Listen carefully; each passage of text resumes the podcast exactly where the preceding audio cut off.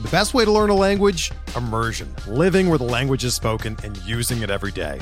But if that's not in the cards this year, you can still learn a language the second best way, and that's with Babbel. Be a better you in 2024 with Babbel, the science-backed language learning app that actually works. Don't pay hundreds of dollars for private tutors or waste hours on apps that don't really help you speak the language. Babbel's quick 10-minute lessons are handcrafted by over 200 language experts and help you start speaking a new language in as little as 3 weeks. Babbel's designed by real people for real conversations, and their tips and tools are approachable, accessible, rooted in real-life situations and delivered with conversation-based teaching so you're ready to practice what you've learned in the real world. Here's a special limited time deal for our listeners. Right now, get up to 60% off your Babbel subscription at babbel.com slash bluewire. That's 60% off at babbel.com slash bluewire, spelled B-A-B-B-E-L dot com slash bluewire. Rules and restrictions apply.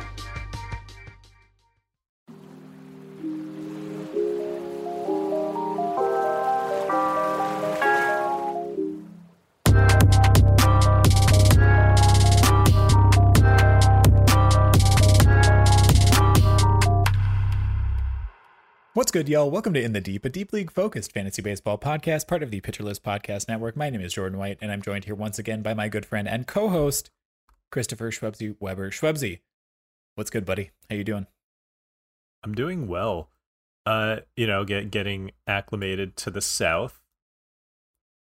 Oh, Sorry, I, can we can we dial it back just like for a second? Because I mean, something you're you're, you we're missing something. Hi, friends. Yeah. Wow. You know what it was? It's like I didn't think I, I, I didn't think beforehand about what what I would meander on about, and I just completely blanked. Oh, have you still? Okay, well, I mean, we can talk about something related to like you being in the South and getting accustomed to it. How about something that you're not getting accustomed to, which is like just the sheer amount of like very large bugs that you've had to encounter and deal with since you moved there? I literally got a shiver up my spine when you said that because Ooh, I was just thinking about it.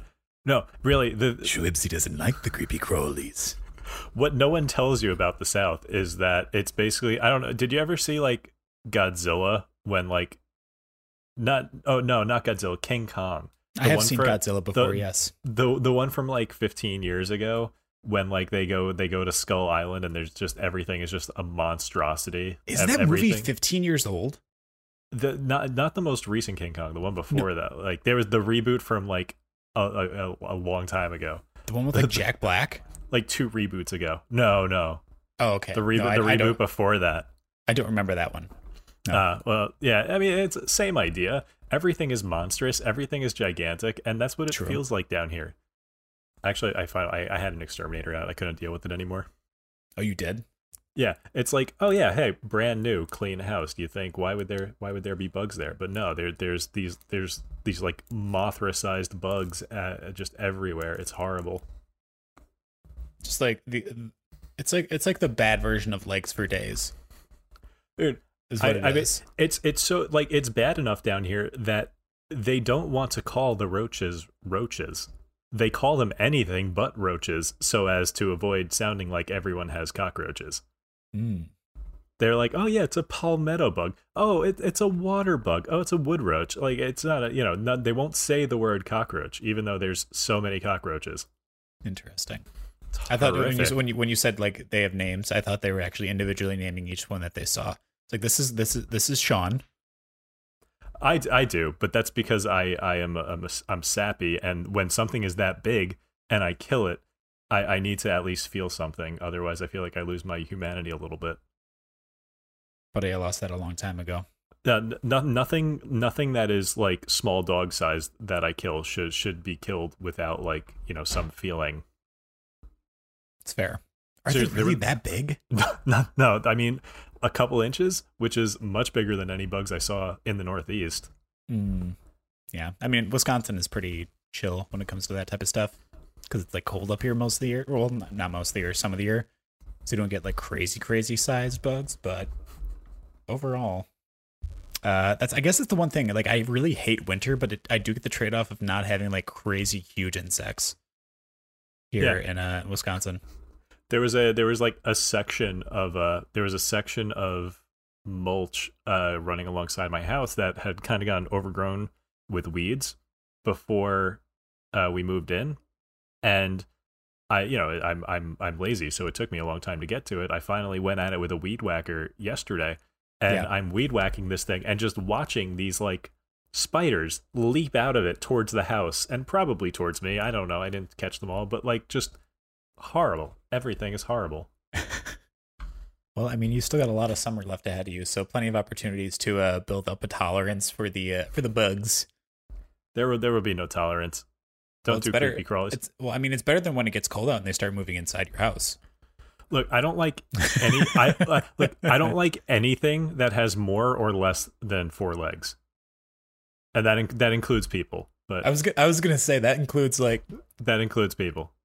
Miraculous that you're married. I'm glad, I, like, you, I'm, glad, I'm glad that you could get past that with your wife. I like I like roughly two people one of them I'm on a video call with right now, and the other one is downstairs building a table while I podcast, which says a lot about our relationship. That's pretty wild, honestly. I, feel honored, Shwebs. Thank you for at least appreciating me out of all the uh, two legged creatures in the world. Uh, God. I forgot what I was even going to say. I had something else to add about insects. I was going to try to make you feel really like icky and like try to make another shiver go up your spine, but I can't remember it now. Anyways, it's okay. I'll just pull up one of the many pictures of roaches I now have on my phone. That, oh, please that'll, that'll I love I love weird stuff like that. Please send that to me. Um, I'm, I'm literally going to send it to you now. Yes. The right, sucker, the sucker was just like crawling across my kitchen floor as I was doing the dishes one day, and I turned around. I'm like, "Oh, hey, just make yourself at home. Hey, bud. pull up a seat." This is Owen. He just moved in. Every every roach is Steve. Roach is Steve. Yeah. Steve, you just just call him Steve Roaches. Mm. There, I sent okay. a picture. Enjoy. I this photo. I have to look at this photo. Uh, in the meantime, while I look at this photo, wow, man, that is large. Dude, look at the man needs to shave his legs. Um. anyways, while I'm looking at this picture of Roach, uh, this is a really good time for me to remind you that we do have some social media accounts that you could follow if you want to hear more from us. Obviously, we have our shared podcast account that's at in the DPL uh, you can send any questions you have for us to that, or you can send them to our Twitter accounts. Uh, for myself, you can follow me at Bunt Singles, and you can follow Shwebsi at Shwebsi. That's S H W E B S I with no C. Uh, we also have a mailbag uh, submission form that we have as our pinned tweet on our shared podcast account. So if you want to go there and submit any questions there, feel free. Uh, and now I guess we'll just hop right into our first deep dive. You know what? What's kind of funny? At some point, unprompted, you started throwing in that line that there's no C in Shwebsi. Like we did. we didn't have we didn't have a conversation about that. You just started doing it one day, and I'm like, why is he doing that? And then, literally last week, uh, one of our Pitcher List colleagues, uh, Austin Bristow, sent me sent me a DM because uh, he he lives nearby, and we were talking yes. about hanging out, and he was very he he made sure to throw in like, I'm sorry, I always throw the C in he must have like listened to an episode, heard that. this is why. this is why he may have actually like said your name to me through a message on Discord and included the C, and I may have corrected him on it. That might have been uh, it too partially as well. Um, but yeah, no, but I think I feel like it's something that people could maybe make a mistake on, right? Oh, it's constant. I just yeah. I just never thought to point to you know make it part of our uh, our opening better safe than sorry, really. You know, yeah, be great. Uh, all right. So speaking of the letter C, there's uh the first person that you're going to talk about has the letter C in his name. Uh, great, great segue. Good job, me. I just high five myself. Um, you did it. I did it. Uh, Shwebsi, kick it off for our first deep dive with Jack Suwinski. Yes, Pittsburgh Pirate Jack Suwinski, and I, I, say Pittsburgh Pirate because you may not have heard of Jack Suwinski because he's kind of obscure. He was kind of obscure coming into this year. Uh, like actually, even for like an MLB prospect, he was obscure. Fun thing about Jack Suwinski, for he started off with the Pirates, moved to the started off with the Padres, moved to the Pirates in the Adam Frazier trade also known as the trade that I hated the most at the 2021 trade deadline. Uh, not because I hated anyone that the Padres traded away, I just can't imagine trading something, let alone three somethings, with a pulse to acquire Adam Frazier. Uh, Tucupita Marcano was part of that trade too. Suwinski was kind of an afterthought. Uh, but Suwinski's been around for a while. Like he's been in the Padres minor league system since 2016 as a 17 year old. And uh, Jordan and I are both baseball card collectors. Uh, yes. If you're not a if you're not a baseball collector, uh, most players get two rookie cards. They get like a minor league rookie card for their first baseball card in a Bowman set as a minor leaguer, and then they get a rookie card once they hit the majors in a Topps set. Correct. As I said, Jack Suwinski has been around since 2016. He just got his minor league rookie card in a 2022 set of cards, which is weird. That's how irrelevant he was as a minor leaguer. Like he was the number 30 prospect in the Pirates minor league system. So, you know, not not too impressive of of prospect pedigree there. Yeah. But it's it's I actually pulled his card when I was opening some Bowman cards recently, and I was like, "Oh, that's funny. I, he just hit a home run the other day." It's t- so weird to see his minor league rookie card, you know, days after he just hit a major league home run. That's really cool. I figured he was like a college, you know, 22 year old that got drafted and just made the majors really quickly, but I, I was I was wrong. Uh, so yeah, he was enough of a slapdick prospect that when uh, when we got a mailbag question late this offseason asking about some really irrelevant players in the Pirates minor league system, Suwinski's name wasn't even mentioned. Like we didn't talk yeah. about him when we did that. Not at all. Suwinski wasn't even a top 25 prospect in his own team's system, according to Fangraphs, Prospects Live, MLB Pipeline. Uh, Matt Matt Thompson over at Prospects Live said that he was someone to keep a close eye on, and uh, he could make his way up the rankings. But as of right now, like that's that's like the nicest thing I could find said about him. Uh, uh, the consensus is that the power would be the tool that defined his whole package. Really, uh, it's really the the only standout thing about him as a player. But mm-hmm. all all three outlets that I mentioned tabbed him with a 40 overall grade, which, if you're unfamiliar with the 20 to 80 scale that scouts use, it's not great. It's like a major league player, but not a particularly good one. So, knowing all of that, and knowing that Jack got exactly zero plate appearances at AAA, kind of makes what he's done so far in the majors like shocking. Suwinski has eight dingers already in only 37 games this year after hitting them in back to back games on Wednesday and Thursday. That's a 30 home run pace. As a 23 year old that never played in AAA and was like a nothing prospect, that's like wild. I don't think enough people are, I really don't think enough people are talking about how like weird this is right now. Uh, he's been playing pretty much every day for the last month or so. He's hitting anywhere from third to ninth but most recently he's been hitting in prime lineup spots as he hasn't hit lower than sixth since the start of June, and he's even hit third a few times in that time span. He's actually like he's in the midst of like a crazy heater right now. He's been really good for the last few weeks.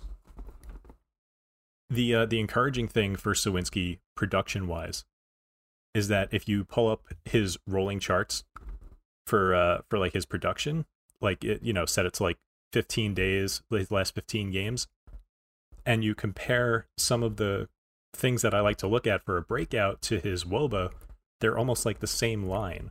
Like his WOBA and his pull rate have just gone up simultaneously. His fly ball rate has gone up in the same time frame. And like, yeah, duh, his power surge has coincided with better batted ball distribution. Of course, we we know that that's a thing. There's got to be there's got to be something behind a, a uh, breakout, right? Yep. But more encouraging for me is the fact that after a big spike in his strikeouts a few weeks ago, he's brought his Ks down again with the most recent power surge. And during this time frame, he's also seeing a huge jump in zone swing percentage. So he's being aggressive in the zone while still maintaining a pretty pretty good chase rate. He's not chasing too often. So he I, I would say he's aggressive to a fault in the zone because mm. he's not walking like at all. It's it's it was a strength in the minors at times, but I mean, kind of to be expected in the guy's first 130 plate appearances above double A, he's taken some time to get used to uh, hitting major league pitching. So he's red hot right now.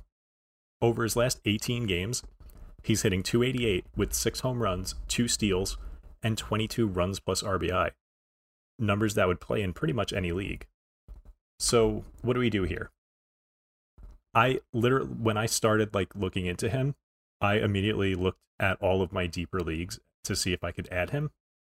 At like at least as this hot streak keeps up, he's a, he's an unknown enough name that he was available in more leagues than I expected.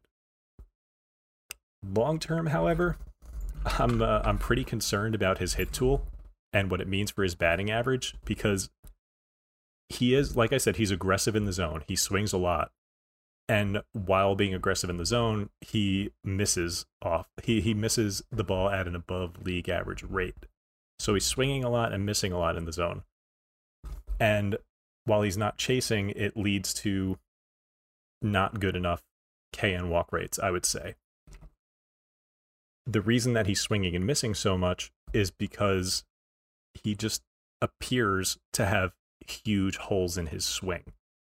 He literally has a zero woba on three three of the different zones that make up the strike zone. It's like middle up, uh, up and away, and middle in. Those three zones of the strike zone. He has a zero woba. So he's got exploitable zones. And I think what we've got here is a mistake hitter. Mm-hmm. Like he's gonna he's gonna hit hangers and he's gonna hit pitches middle away that he can kind of extend on. And he's got like that classic lefty swing where he absolutely demolishes pitches down and in. So I I don't really love the long term outlook. He looks a little bit like a platoon bat right now but he's also got like an abysmally low BABIP against lefties, which is kind of holding that line down. He's got five home runs against righties, three home runs against lefties. He's a he's a lefty swinger himself. so yeah, like I th- I think it's mostly a mistake hitter, but he's on an absolute roll right now, which is not deniable. He's getting all the playing time he can want, and I absolutely think that he is worth an ad in deeper leagues if you're in need of an outfielder. Heck yeah. I mean, as far as like, I mean, we preach a lot here is like obviously like opportunities, getting a ton of playing time. Uh, spot in the spot in the lineup. The fact that he's been hitting in that prime lineup spot, I think, is one of the biggest draws here for me. Um, in terms of picking up someone like Jack Suwinski, because like largely unproven, like you said, has a lot of holes in his swing. It seems like just based off of what we've seen so far from him in the majors. I think while the risk is there, I think that especially in your like your deeper leagues, and for me, I know that like a lot of other folks, I'm dealing with a lot of injuries right now. This is definitely someone that I would feel comfortable grabbing to like fill a spot while I was waiting for some of my guys to come off the IL. Um, yeah, I mean, when a team shows that kind of faith in someone to bring them straight from double A to the majors, yep.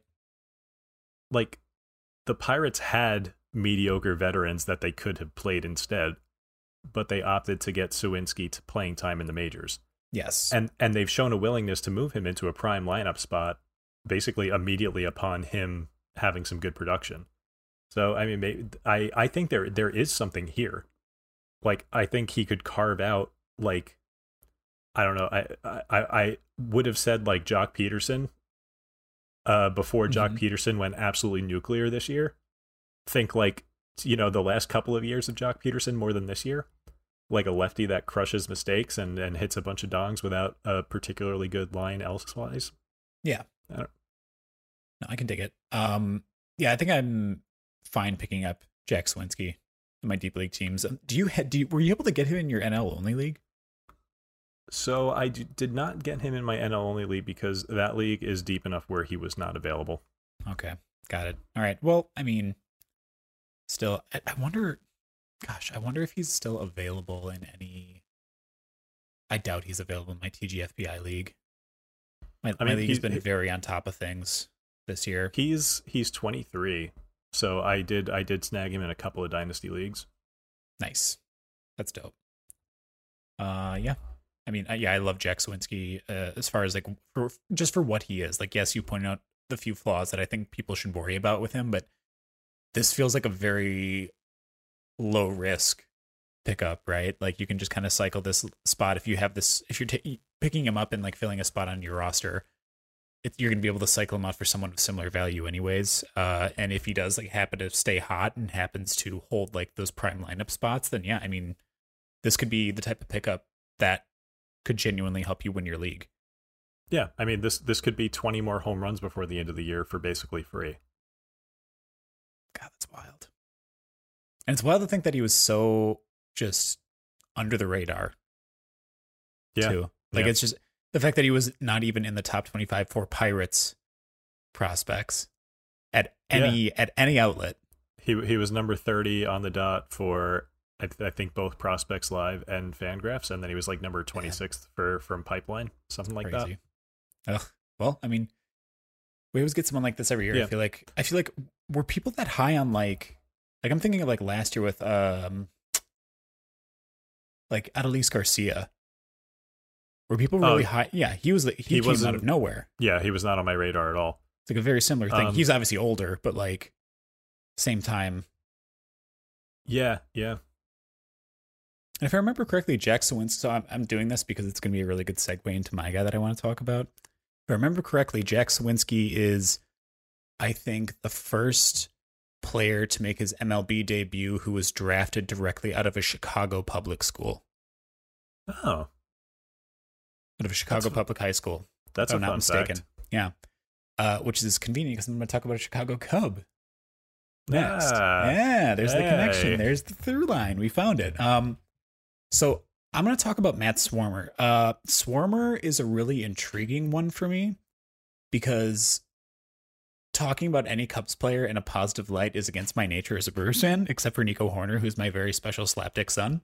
Um, but after he had a solid start against the Brewers in his major league debut, he had a really good second solid start against the Cardinals offense as well who I consider to be an above average squad, a better offense at least than the Brewers when they're both fully healthy.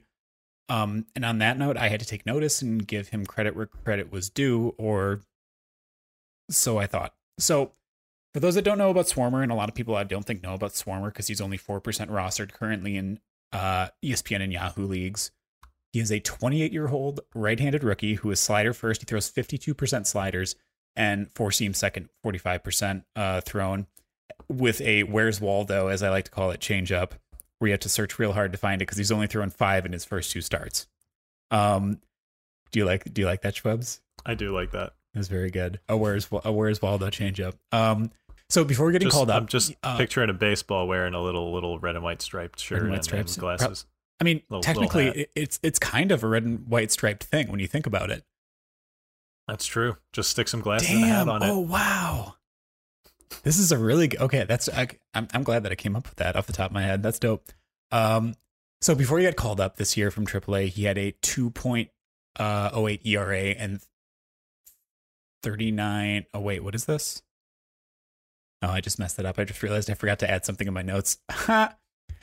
Anyways, uh, so he had a 2.08 ERA in 39 AAA innings this year, which on its face seems really, really good until you look just very, very slightly deeper and you realize that Swarmer's BABIP was like an assuredly unsustainable 213 in AAA to start the season, which is incredibly, incredibly, incredibly low. Uh, the reason that I bring up his AAA BABIP is that it's the reason that he's seen so much success in the major so far. His BABIP is even lower in his two starts in the majors, sitting at a laughably low 138. Jeez. Like, it's disgustingly, disgustingly though. And this, it just doesn't track for a pitcher who has two pitches essentially and doesn't really have like dominant stuff. Like the slider's been okay. Um, but the fastball sits at just like 90 to 91 miles an hour. He's not like an overpowering pitcher by any means. Um, so it's a little bit iffy for me. So even though it says that Swarmer has an ERA of 1.5 so far on the year, in the majors, uh, I discovered something that's kind of hilarious and interesting. Swarmer has two earned runs on the season in his two starts. He has given up three home runs. This is a fun little thing because I learn something new every day. I forgot I had and, to explain. Or just didn't know. Yeah, Shwebsi had to explain this to me. Is that the fact that there was a two out error, a throwing error by Patrick Wisdom that allowed a runner to reach first, and then a home run was hit by the next hitter. And that was against the Brewers. So technically, uh, well, not technically, Swarmer has given up four runs on the year, but two of them have been earned, and that's it. Um, so he, the thing that that kind of led me to, that little fun fact, was that in an incredibly small sample size this year, Swarmer has a 21.4% home run to fly ball rate. And he is a fly ball pitcher. That does not bode well. And it seems to be an issue for him, or it has been an issue for him in two different larger samples at AAA in previous seasons.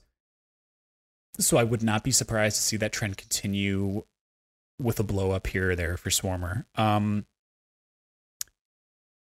again, looking at this on its face, he had a 1.5 ERA in his first two starts with like a sub one whip. It looks a lot less good now. Um, the long and short of it is that the the combination of incredibly good batted ball luck, the wonky earned run rules that kind of like hide how poorly he actually has been pitching, and some small samples have led Swarmer looking way more enticing than he actually is, which fortunately for me means I get to stay true to my nature as a Brewers fan and dunk on a Cubs player. Um, I would only recommend picking up Swarmer in the most favorable of matchups. So this is more so just a buyer beware deep dive more than anything. I, I think the name of this episode should be Choosing Violence. Done. Because yeah, I'm I'm about to be mean too, but uh that's that's in, that's in a little bit. Oh yeah, you're gonna be mean too. I forgot about that. We both kind of we bo- okay. This is like the most hater episode I think we're probably gonna ever have which is really maybe this is probably my most honest okay, episode. All title, all title, not choosing violence. How about player haters ball? I'm very good with that. Okay, cool. All right. Uh, we will get to Shwebsi's player that he's going to dunk on right after this ad break. All right, and we are back. Shwebsi, let's go into your second deep dive, your first hater deep dive of the episode with I'm, one I'm Bryson rea- Stott. I'm realizing that I spoiled this bit, but I'm going to go ahead and, and, and force it anyway. Oh, let's uh, go. there's, a, if there's anything we know how to do, it's force a bit. Heck yeah. Uh, there was a lot of hype around. Bryson Stott at the start of this year, from myself included. I, I never roster Phillies as a general rule, uh, as a tried and true Phillies hater, and yet I had Stott in both my home NL only league and in TGFBI which is wild to me in retrospect because those are two of my most important leagues to me. To, and I had that much faith in a player with only 41 plate appearances above double A. Mm-hmm. Uh, I, the way I see it, it was win win, right? Because either he thrives or I get to enjoy another Phillies prospect crashing and burning. Hey, Alex Fast here, and thanks for listening to this podcast on the Pitcher List Podcast Network. If you're a fan, consider supporting all of us by getting a PL Plus subscription, where you're going to get an ad free website and get access to our Discord, where you can talk to all of our podcast hosts and staff. Plus, you can hang out with our incredible Pitcher List community. It's basically a baseball sanctuary year round for as low as $8 a month. You can sign up at pitcherlist.com backslash plus, and you're going to get your first month free with promo code podcast. Also, don't forget to check out everything else we do as well from YouTube videos, live streams, newsletters, off-season articles, TikToks, breakdowns, over 15 baseball podcasts on our network. We can't stop talking about baseball even during the off-season. So sign up for PL Plus today at pitcherlist.com backslash plus and use promo code podcast to get your first month free. All right. Thanks for listening. Let's get back to the show. Uh I'm playing both sides so that I always come out on top. Which isn't always it's always sunny in Philadelphia reference appropriate as I talk about a Phillies player. So fitting. Also, I just want to apologize to Ellen Adair for Shwebsi crapping so, on Bryson Stott. Sorry, Anyways, Ellen. continue. Uh, my blind faith was not justified as I wound up cutting Stott in TGFBI and stashing him in my minors when he got sent down in my home league uh, because he hit a scalding 123, 179, 151 slash line. And yes, that is a lower slugging percentage than OBP, which is impressively bad. Hey Jordan, what do you think that slash line uh, leads to for a WRC plus? Wait, what was the slash line again? Can you say it? 123, 179, 151. So that's roughly a uh, what is it like a 330 uh, OPS. You want me to guess the WRC plus for that? Guess the WRC plus. oh God, I'm gonna say it was like 12. It was negative five. oh, dang it. No. I wanted to guess a negative number, but I thought that was even a bit too mean. Oh, no. Uh, so. oh, wow. That's so bad. That miserable stretch included a 1 for 33 stretch and a 1 for 23 stretch. Those did not overlap. That is very bad. Folks, he was so bad. He like to go with like this wasn't bad luck either. He had a 30 31% K rate, a 4% walk rate, and miserable defensive metrics. And his versatile plus defense was supposed to be one of his qualities as a prospect. There were almost literally no redeeming qualities here. Yeah. Well, thankfully, he has completely turned around his season. Since the calendar flipped to June, Bryson Stott has been a completely new man, starting every game while slashing 346, 414, 731, which is good for a 213 WRC plus, 218 points higher than that negative five. Doing math. Uh, and that stretch included three home runs and a steal, along with 19 runs and RBI in just seven games, which is a downright silly rate. He's improved his plate discipline, he's upped his exit velocity, and he's increased his average launch angle, and every one of his X stats has improved. He's gone from a 27 ISO, that's 027, to 385, and he even hit a huge walk-off home run. He's basically he's gone from Bryson not to Bryson hot. Am I, I right? I, I read ahead and saw that, and I I, I I I made sure to like pull away from the mic and just like sigh disapprovingly earlier, uh, so that way it wouldn't like just come in super hot when there was like nothing on the mics. Uh, come come in super hot like like Bryson. St- Um, I like okay, you got one out of me anyways. Just just forcing bits here. So have I gotten you excited about Bryson Stott? I hope not, because I just did a bunch of lying to you with stats. This should have been one of those situations where I considered a player, looked at a few things, and then decided not to talk about that player. But uh, I'm a hater, and I found an opportunity to say mean things about a Philly player. So I am taking that opportunity. So uh, yeah. And uh, just to rub things in, I'm going to say those mean things about a Philly right after saying nice things about a Pirate, just to you know be a little bit meaner with a crosstown rival. I'm not buying this at all, not even a little bit. There are a couple of things here that warrant some optimism. The increased power, the increased exit velo, the better plate discipline, which is you know this this is much a much better starting point than a couple of weeks ago. Mainly, like the thing that I'm most excited about is that he cut his K rate by like, well, I think it was like 14%. mm-hmm. That while his X stats have improved across the board, they've simply gone from train wreck to car crash. Like during this hot streak, he's hit exactly two balls over 100 miles an hour, which, like, on its own, that's not a death sentence. But even during this streak of great production, his average exit velo is down around like the Jace Petersons of the world, the Brendan Donovans, the Yadier Molinas, the Andrew McCutchens. Specifically uh, choosing two brewers to commit violence against me. Yes, I see you, Shwebsi. I see you. I am just purposely being a hater today, and I'm not sorry. You are truly being. You're actually. You're like. It's not even like you just asking for hate mail for no reason. You're actually making your heel turn now. I think. I brought up two brewers to make you upset. I brought up Brendan Donovan to make Yancey upset because I know you're listening, Yancey. And I brought up Yadier Molina to make myself happy. And Yadier Molina is not a first ballot Hall of Famer. Fight me. Uh, the point of all of this, maybe Stott is legitimately turning things around. I don't think so, but there are some positives here. He's better than he was for sure. Maybe he'll still go on to have a productive year, but what we've seen in the last 10 days or so is not it. This is a good starting point, but he would need to be even better than the best he's ever been so far in order to actually be a productive major league hitter for the whole year.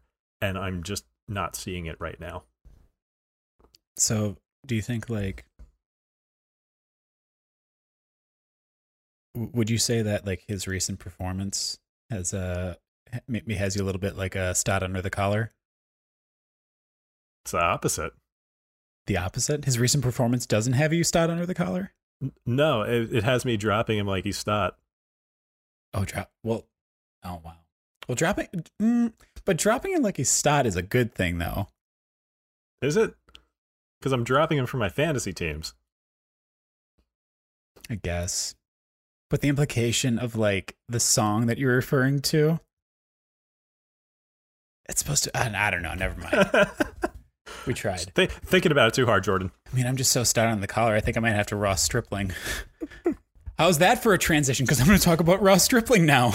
The the theme of today is terrible segues. Just the app, the the the most the most duty segues you have ever heard in your entire life on this podcast. You're welcome. We strive for excellence. No, we don't. uh, but yeah, so my last deep dive that I'm going to talk about here real quick is I'm going to talk about uh, Ross Stripling. Um, it feels like the book's kind of been out on Stripling. Uh, he was good in L- L.A. and then he was not good after that. After he was traded away. Um, but now in a combination of injury-related opportunity and a solid upcoming start on Sunday, the day after this episode will release, um, he's kind of one of my favorite waiver wire targets right now. Just maybe not beyond his next start. You might have to kind of like watch where you want to play him here and there. Um, so Stripling strep- stepped in this past week to fill the vacancy in the rotation in Toronto left by Hyunjin Ryu's trip to the IL with some forearm tightness, uh, which is never a good thing that you want to hear. Uh, when a pitcher gets hurt, is anything the forearm or the elbow. Um, he looked really solid in his start against the Royals. He had only one hit given up and pitched five innings, got himself a win. Uh, but Jordan, he only had two strikeouts. That's not good. I yeah, I don't care. That's that's not why I'm picking him up. I'm not going to pick him up for his strikeouts. I'm picking him up because I think that he should be able to go five innings against another poor offense in the Tigers this Sunday. Um, I think he's a really really good stream. Uh, one of the better streamers that's out there in terms of this upcoming week of matchups. Technically, I guess it isn't the upcoming week because it's on Sunday, but if you have uh, daily waiver wire pickups, you can snag him and get him for his start on Sunday by the time you listen to this episode. Um,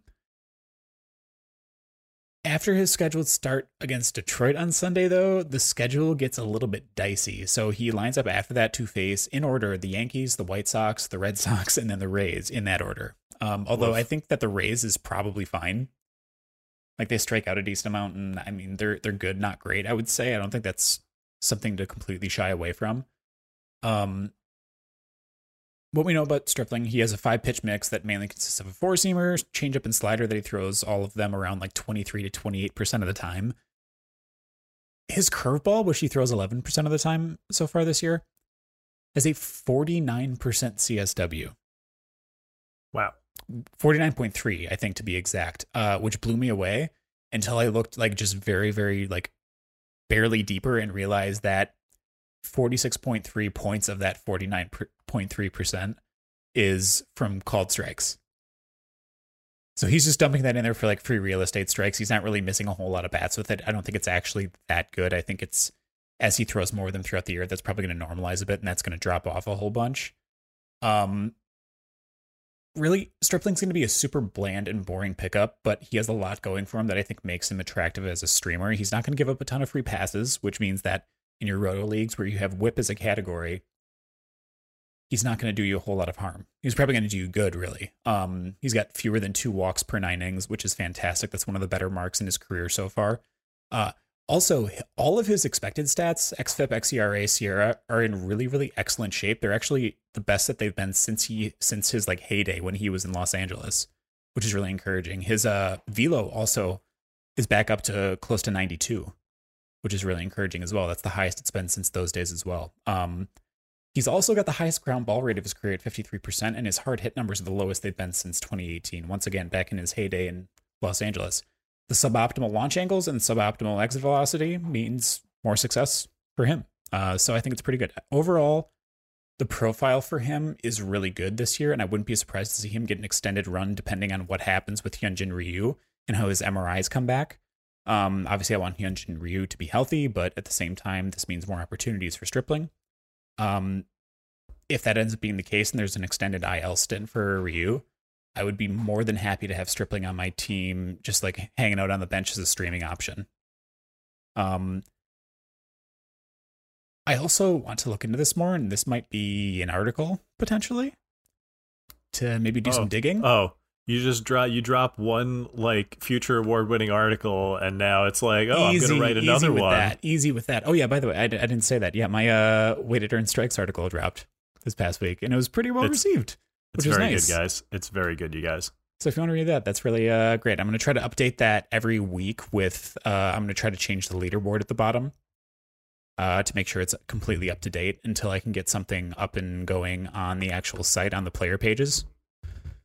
So, and that, I mean, that's crazy to me. That's something that I came up with is going to be on our player pages potentially. That's super wild. Um, as, as, it stands, I have to DM Jordan every time I want. Uh, I want that stat, and then I have to DM Jeff Nicholas, who then pulls the numbers for me because he is smarter than I am.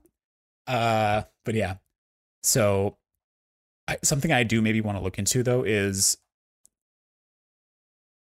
did Ross Stripling get advice from Kevin Gausman on his changeup?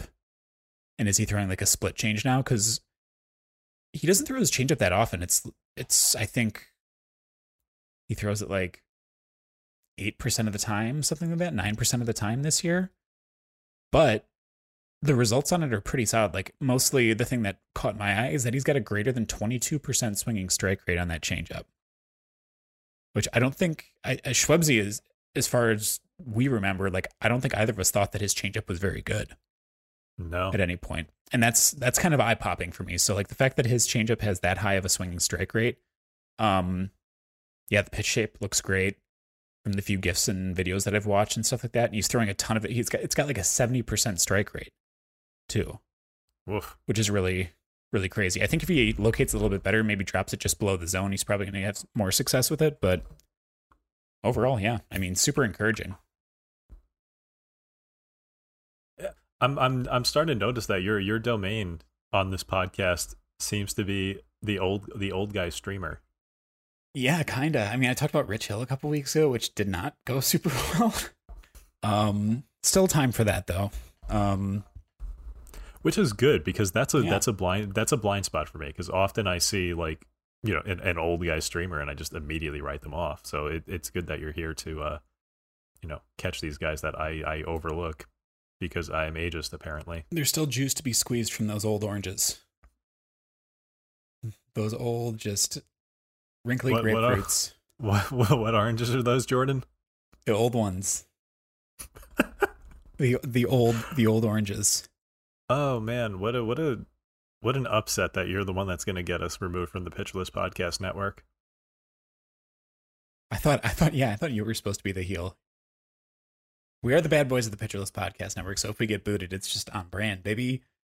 Then we can go rogue. We can talk about whatever we want.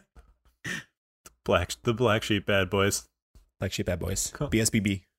All right. Uh, so we're gonna get to our recurring segment of why haven't you picked these guys up yet? Because it's people that we figure, okay, they're still not highly rostered. They should be. They're very, very good. Uh, I'm gonna talk about Nico Hoerner again. He's hitting. He's stealing bases. He's playing at shortstop pretty much every single day. There's no reason that you shouldn't have him on your teams, especially in deep leagues. Uh, having someone that is that big of a batting average stalwart and can give you stolen bases is always going to be valuable. Uh, if you have a middle infielder spot, and slot him in there. Like I, I don't know. I don't know what to say at this point. Dude, he's a 40 like he's been upgraded in MLB the show. I'm sorry, I'm going off track here. Wow. In, in, in MLB the show, he is an 84. He is almost a diamond player, which is yeah. a Nico Hoerner. Yeah, man. And I'm so sorry for all of you out there who are not complete dorks like me that play uh, MLB the show. I mean, it's a video. I mean, there's there's probably plenty of gamers that listen to the podcast if you think. if you if you like MLB the show, hit me with that gamer tag. There you go. Shwebsi, I'll just put your gamer tag in the notes. What do you think it is? Shwebsi. It's Shwebsi. It's Shwebsi. Shwebsi's gamer tag is Shwebsi. If you want to add him, I think he's on PlayStation. Right? Yeah. Mostly? Yep. Yeah. Uh, but yeah. Uh, and then we also have Ramon Laureano here. Did you put down or did I? I can't remember. Uh, doesn't matter. I'll talk about him. Uh, I don't think Laureano is any different of a player than before he got hurt. The power has not come around yet, but I think it will. And I know I've been saying that for a little bit now, but I, am not seeing anything that would indicate that the power has disappeared. He's striking out less than ever. The walk rates are about where they've always been. He's running still. Like mm-hmm. I I have to imagine that the power will come back. I, I don't think that he's going to like he he's got good top end power. He's not going to be defeated by uh the the Coliseum he's he's performed there before. I, I see no reason that you know he would suddenly be a you know single digit home run guy like he has uh, apparently shown so far. Fair enough. All right. Uh, all right, and then beyond that, we've got a bunch of honorable mentions that we can fire through pretty quick here. Uh, shows you start with Michael Harris. Uh, I'm I'm contractually obligated. I don't have to talk about Braves. Um, First of all, that's a lie. yeah, I don't have a contract. Um, Very Tyler the Creator voice. Uh, so that was a lie. I actually, uh, I was talking to a couple of my Braves fan friends the other day after Michael Harris made a great defensive play, and I, I made the joke like, "Mom, I want a Cristian Pache," and the mom's like, "Oh, but we have a Cristian Pache at home already, and it's Michael Harris." Except, um, he's still a Brave. He didn't get traded for an underperforming first baseman. I don't know uh, Michael Harris is playing, uh, and he is a similar player to Pache in that the bat is questionable at this point in time. He'll he'll steal some bases, and mm-hmm. he provides excellent defense, which will, in theory, keep him on the field long enough to flash that speed and maybe get to some of his offensive upside. Uh, that upside is a little bit limited at the moment, yep. but I mean, you know, sometimes in deep leagues, beggars can't be choosers. He's out there and he's playing. Yeah, absolutely. I mean, a lot of like deep league stuff. You know, this is something that we talked about with uh, TGFBI leader. Last I checked, Yancey Eaton. A lot of it is just making sure that you can squeeze as many at bats out of your team as possible. And like that's what you need. You just need guys that are going to be on the field all the time, right? Yeah, and the Braves have played 13 games since Harris has been called up, and he has played center field in every single one of them. There you go hitting ninth in every game, which is not ideal, but still, he's, I he's going to get you. I, honestly, I would rather have it hitting like ninth than I would like seventh or eighth because that means that he's like right there next to the top of the order on the on the wraparound. That means he, so, he gets to he's effectively the the uh, leadoff hitter for for Ronald Acuna. Gets on base for Acuna in theory. There you go. Exactly. Uh, yeah, the proximity is like fine. Like on the wraparound, I think like seven or eight is like a death sentence. It feels like to me. You know, he's he's actually he's hitting 273 so far. It's just not really accompanied with anything, and it's a high BABIP, so it's probably going to mm. drop. Yeah, fair enough. But he he is fast. Yeah, and sometimes that's all you need. Uh, Kyle Lewis. Uh, gosh, if he didn't have any like bad luck, he would have no luck at all. I feel like. Um, as someone that's like super intimately familiar with how annoying concussions are to deal with and the after effects of them, I'm hoping for a smooth recovery because Kyle Lewis did get a concussion. Um, as always, when he's healthy, he's easily rosterable. I think even like 12 teamers with five outfielders, like pretty easily. Sometimes, I mean, at his peak, probably in three outfielder leagues with util spots. Um, yeah, I don't know what else to say so, about him. Yeah, the most recent news is that he's been ramping up his heart rate working on his conditioning, but no uh, no return date at the moment. Uh, yeah. That's from uh, that's from Daniel Kramer of MLB.com. All right, perfect. Yeah, wishing him a speedy recovery and hopefully everything goes smooth. Stuff is annoying. Um, uh, Jon Berti over the past Dude, two he, weeks, he has been s- unreal. Six stolen bases. I'm shocked at how good Jon Berti has been. I mean, we knew that he can st- like if he gets regular playing time, he's going to steal bases. I think the big thing was like he wasn't getting regular playing time to start the season, and now he's been playing most days. I think, and yeah, he will get his stolen bases. That's that's the long and short of it. He's not going to give you a whole lot else outside of that, but if you need like a cheap stolen base threat, he's almost always like I mean I mean in draft season he's always the guy that's going in like the early 200s it feels like or like the mid 200s that's a stolen base threat. So last 15 days, it's a 267 average, which is above league average, a 353 OBP, which is well above league average. Very good. Seven stolen bases. Seven, not six. Okay, yeah, I was wrong once again. But oh man, God, that's so good. That's what we need. Uh, yeah. did you pick up Jon Berti in TGFBI? No, but I did in my NL only league. Ooh, baby. There you go. Stolen base thought leader over here. Christopher Shwebs. Are you still in the lead for stolen bases at TGFBI? I have to be. I was ahead by so much. You better check, bud. Tom, Tommy Edman. Tommy Edman just got me another steal. I'm sure I'm fine. I want you. I want you to look right now. Um, I will. I will. While you do that, I'm going to look at uh, Evan Longoria. I mean, what do we say about? I mean, we've talked about Evan Longoria multiple times over the past few weeks. Old boy hit ball hard, make ball go far. That's really what it comes down to. Again, just stay healthy, and he's going to be able to hit for you. Um, that's it. What, what I, I, I saw your eyebrows raise. Where are you at in stolen bases? The the the lead isn't what it was. I'm only I am five ahead of both uh, Pitcher List's own Ben Palmer and uh, Nick Ruse, who I'm who I'm unfamiliar with. But uh, I have right. 70. They both they both have 65. Dang. And Yancey, Yancey, who is he has stated that one of his goals of this TGFBI season is to catch me in stolen bases, mm-hmm. is 12 behind. Oh yeah, you're you're you're widening that gap. I think that gap was much smaller the last time I remember checking, but actually, Jon Berti just stole another base. So that's eight now. I think so. Oh my gosh! Wow. Ugh. That's uh. Yep. He he real fast. Yes, he is. Actually, is he that fast? I'm is his sprint sure speed that fast, or is he just I'm like a really sure good base? Is he like really good at making reads and getting jumps? I don't think he's a VR. I think he is actually a burner. Okay, I'll verify that though. Thank you. Uh, actually, I want to let you talk about yeah. Lane Thomas because sure. that's kind of your boy. Yeah, that is well. that is 95th percentile sprint speed for. Okay, yeah, he uh, is very Jon fast. He, he's fast. So Lane Thomas is someone that I was incredibly on board with coming into this season. Like I had him in several dynasty leagues because I, I was just a believer in what he did. I, I loved the plate discipline. And then he started this season off completely miserable. He was losing yeah. playing time to Yadiel Hernandez, who is not a particularly good baseball player. And even even before he had shown that he was like really not playing well, he was not getting full time plate appearances, which was really, really weird to me considering how well he played last year. Yeah. But uh, that that has all changed lately. He he had a three home run game recently, and he has been playing pr- pretty much like what what a weird three home run day by the way. Yeah. But he has been hitting first or second every day for pretty much all of June against both lefties and righties.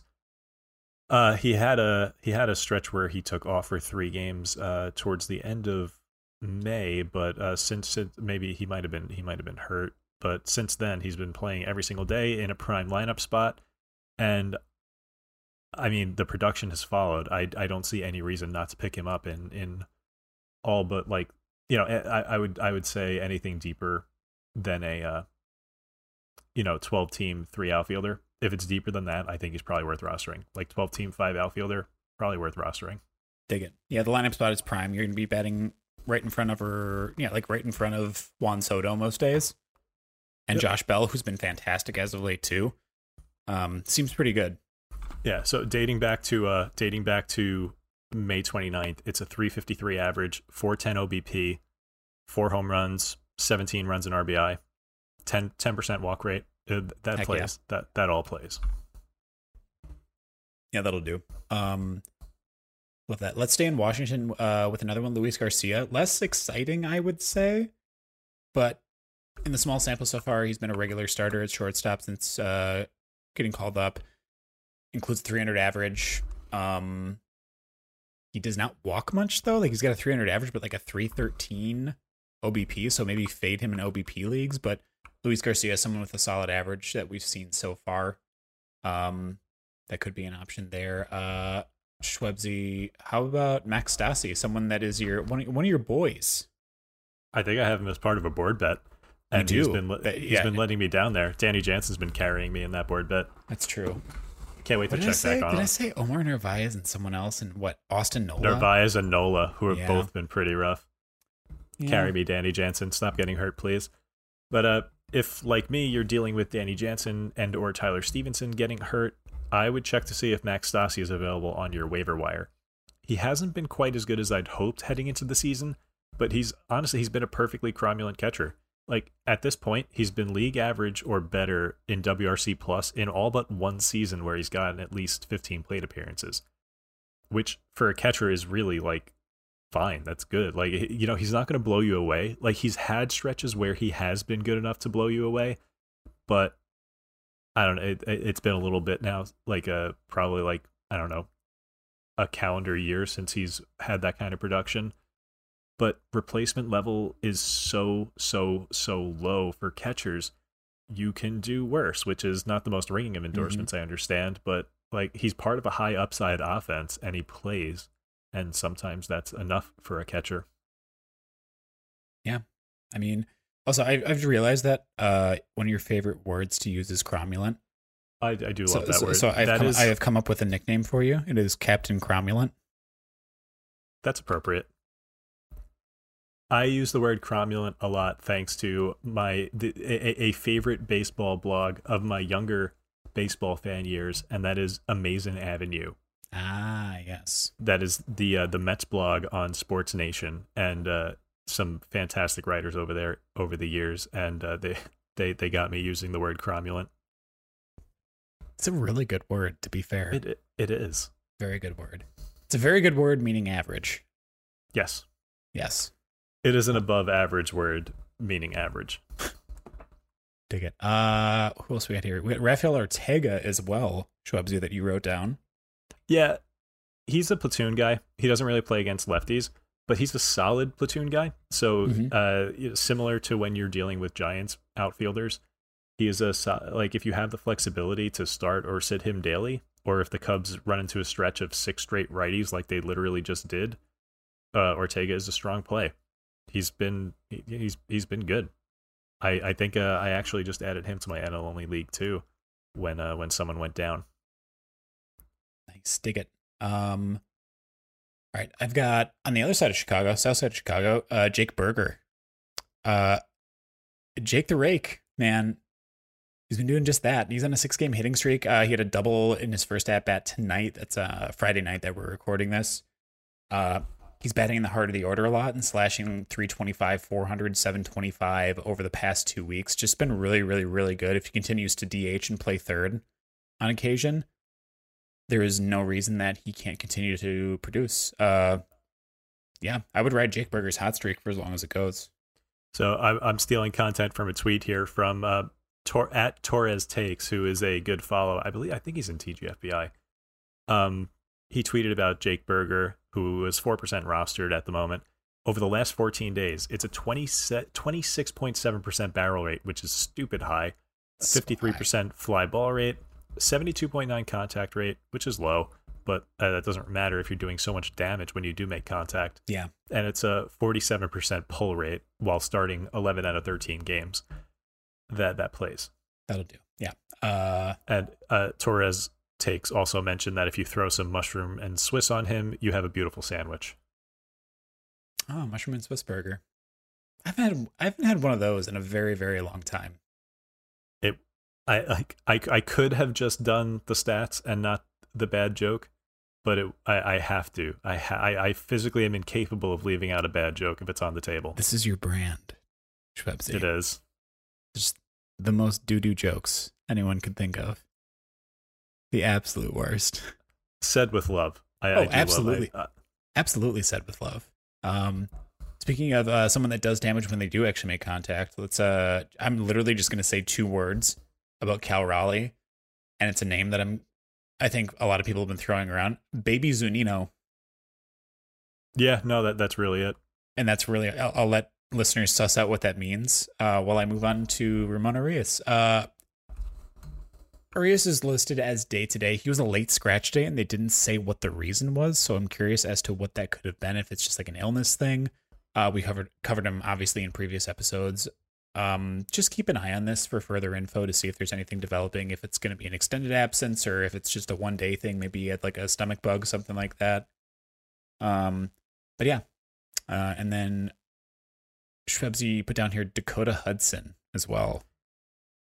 Yeah, I actually the uh, luckiest man alive. Really, we there were there was some discussion around the pitcher list Discord today about St. Louis Cardinals starting pitching in general, and I was I was making fun of Steven Matz as a former Met. He is a frequent target of mine. Yes. Um, I I listed the BABIP of every single St. Louis Cardinals pitcher, mm-hmm. and all of all of them are in the mid twos. They're all around 250 BABIP, which normally BABIPs sit around 300, but because of strong defense and strong devil magic, the Cardinals don't play by your rules. Uh, but Steven Matz has like a 350 BABIP, and it's hilarious just seeing that stick out like a sore thumb among all the rest. The man is so snake bitten that like he can't even he he can't even benefit from the devil magic. But uh, Dakota Hudson does benefit from that devil magic. He uh he his ERA is like two runs below all of his indicators suggest it should be.